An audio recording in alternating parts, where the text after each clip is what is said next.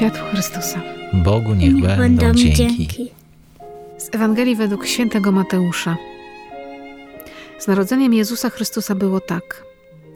Po zaślubinach matki jego Maryi z Józefem, wpierw nim zamieszkali razem, znalazła się brzemienną za sprawą Ducha Świętego.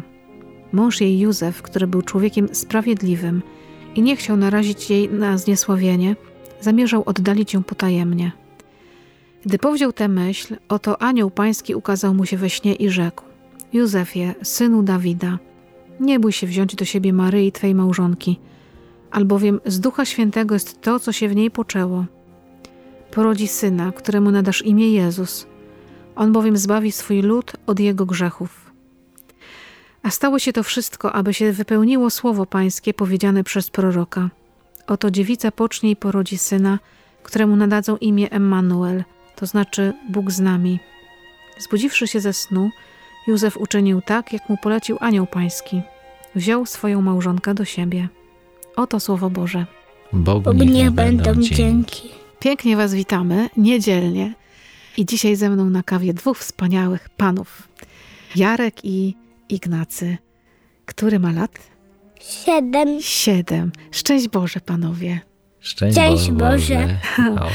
Mamy jeszcze trochę dni do Bożego Narodzenia, a już nam Pan Bóg dzisiaj daje Ewangelię i tą opowieść, a z Bożym Narodzeniem, z narodzeniem Jezusa Chrystusa było tak. Ale co to dla nas tak naprawdę dzisiaj znaczy? Co dla Was znaczy?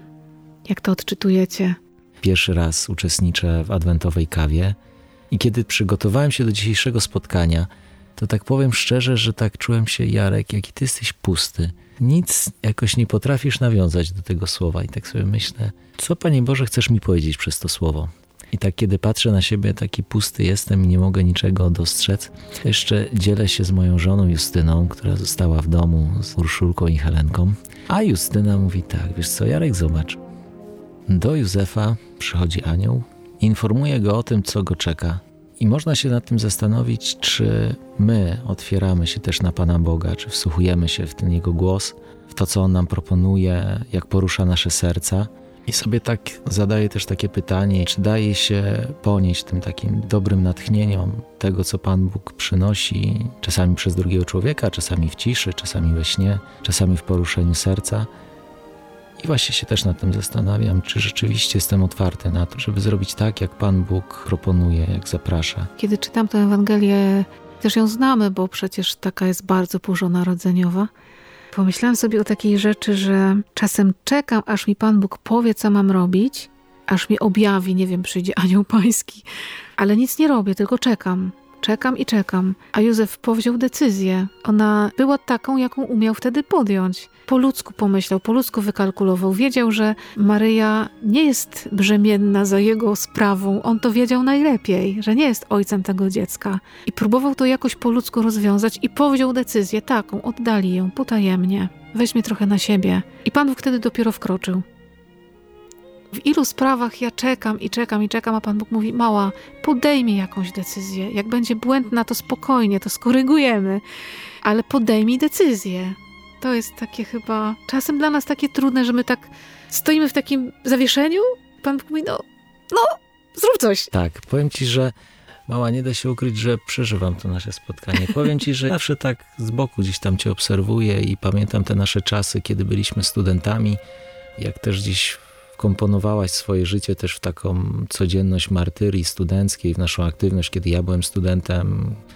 I sobie myślę tak, że to, co teraz mówisz, gdzieś tam w sercu zawsze dostrzegałem to, że Pan Bóg porusza moje serce porusza je, chociaż nie zawsze było mnie stać na to, żeby rzeczywiście za tym poruszeniem pójść. Ale z drugiej strony cieszyłem się tym, że jednak ten taki Boży niepokój dość często się pojawia. Że Pan Bóg mówi właśnie, zagadaj, powiedz, otwórz się, wspomnij o Jezusie, o miłości, o tym, czego Ty, Jarek, doświadczyłeś, jakichś łask, jakichś cudów doświadczyłeś, podziel się tym. I sobie tak myślę, że ile razy rzeczywiście nie było mnie stać na to, żeby coś zrobić, ale została we mnie taka ufność do tego, że że faktycznie to nie wszystko muszę jakby stawiać na siebie, nie? że ja Mhm. stawiam na Pana Boga, że właśnie nawet wtedy, kiedy tak się boję, lękam, nie wiem co zrobić, ale wciąż mam taki bufor tego, Panie Boże, ale To ty ostatecznie nad tym wszystkim dokładnie czuwasz, tak, nie? tak, Ty tak. wiesz, jak to się ma wszystko potoczyć i jakże często wtedy Pan Jezus naprawdę przychodzi i mówi, nie bój się, nie bój się,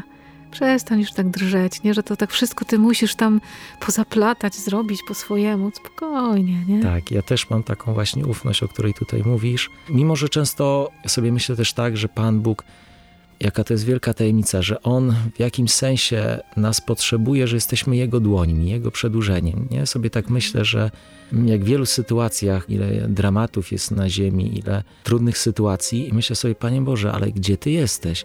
Ale wtedy sobie uświadamiam, Jarek, ale ja właśnie poruszam Twoje serce. To, to, Tu jestem. to Ciebie pragnę, Mhm. tak. To Ty bądź tą ręką, Ty podaj dłoń temu biednemu, bezdomnemu, czy nawet koledze z pracy, wspomnij, podaj dłoń, Ty się podaj pomódl, rękę. ty, ty zauważ, niech się też to zaboli. To też myślę, że czasami my tego nie doceniamy, że to, że mnie boli czyjaś krzywda, to też Pan Bóg mówi, widzisz, bierzesz troszeczkę udział w tym, co mnie boli.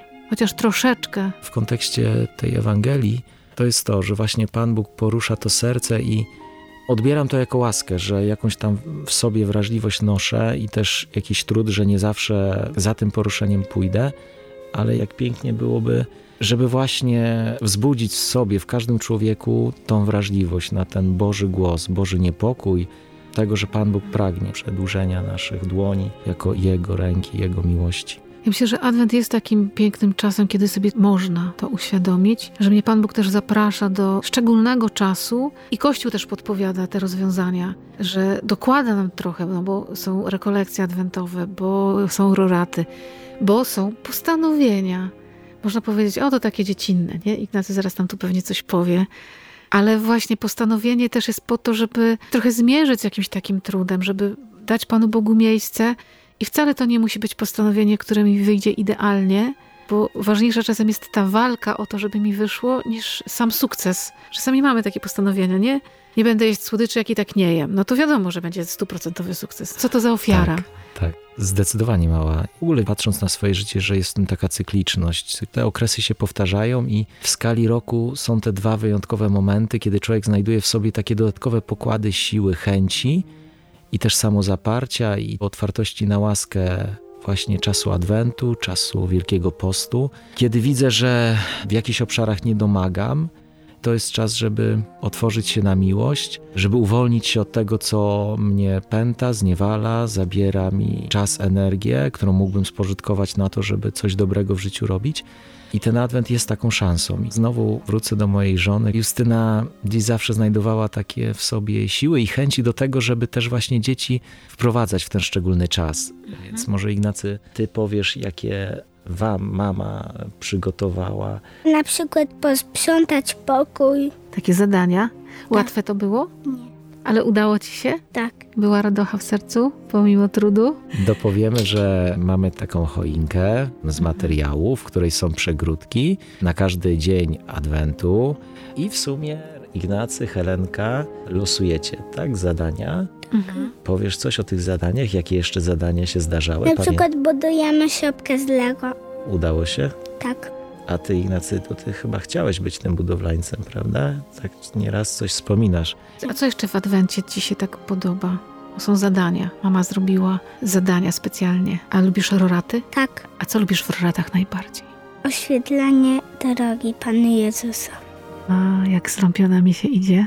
Jest Tak. ciemno. To wiesz co, możemy sobie podać rękę, piąteczka?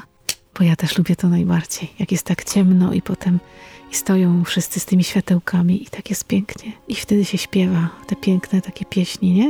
O tym, Tak. że Pan Jezus przyszedł, że czekamy, przyjdź.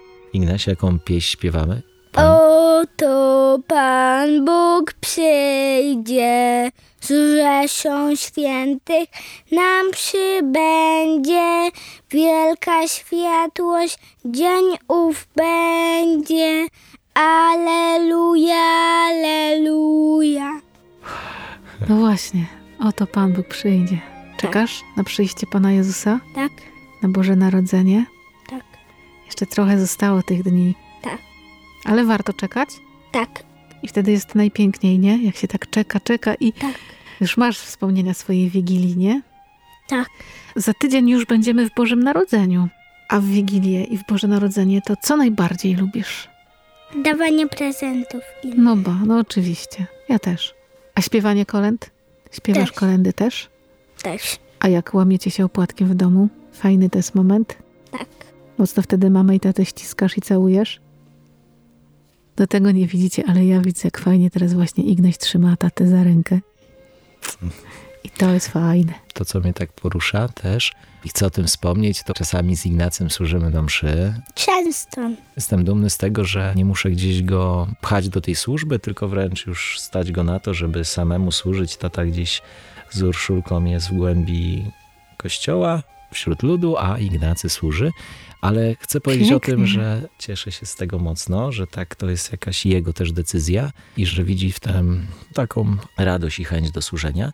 To, co mnie tak porusza, to często właśnie, że Ignacy czasami zaśpiewa coś. Mam nadzieję, że to źle nie zabrzmi, ale tak słyszę, jak tam mój syn tak fałszuje, ale widać, że ten głos dziecięcy i on tak się przebija. Kogoś takiego gorliwego, kto tak właśnie, Mhm. tak jak tutaj nam zaśpiewał.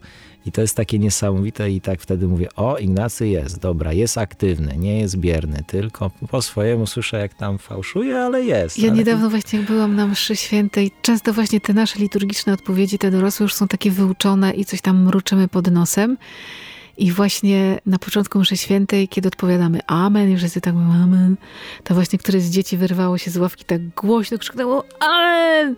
I cały Tak, kościół się tak, tak po prostu to aż się roześmiał i każdy z nas się uśmiechnął i coś jejku, to jest czasami potrzebne nam Tak. dziecko, żeby w nas obudziło.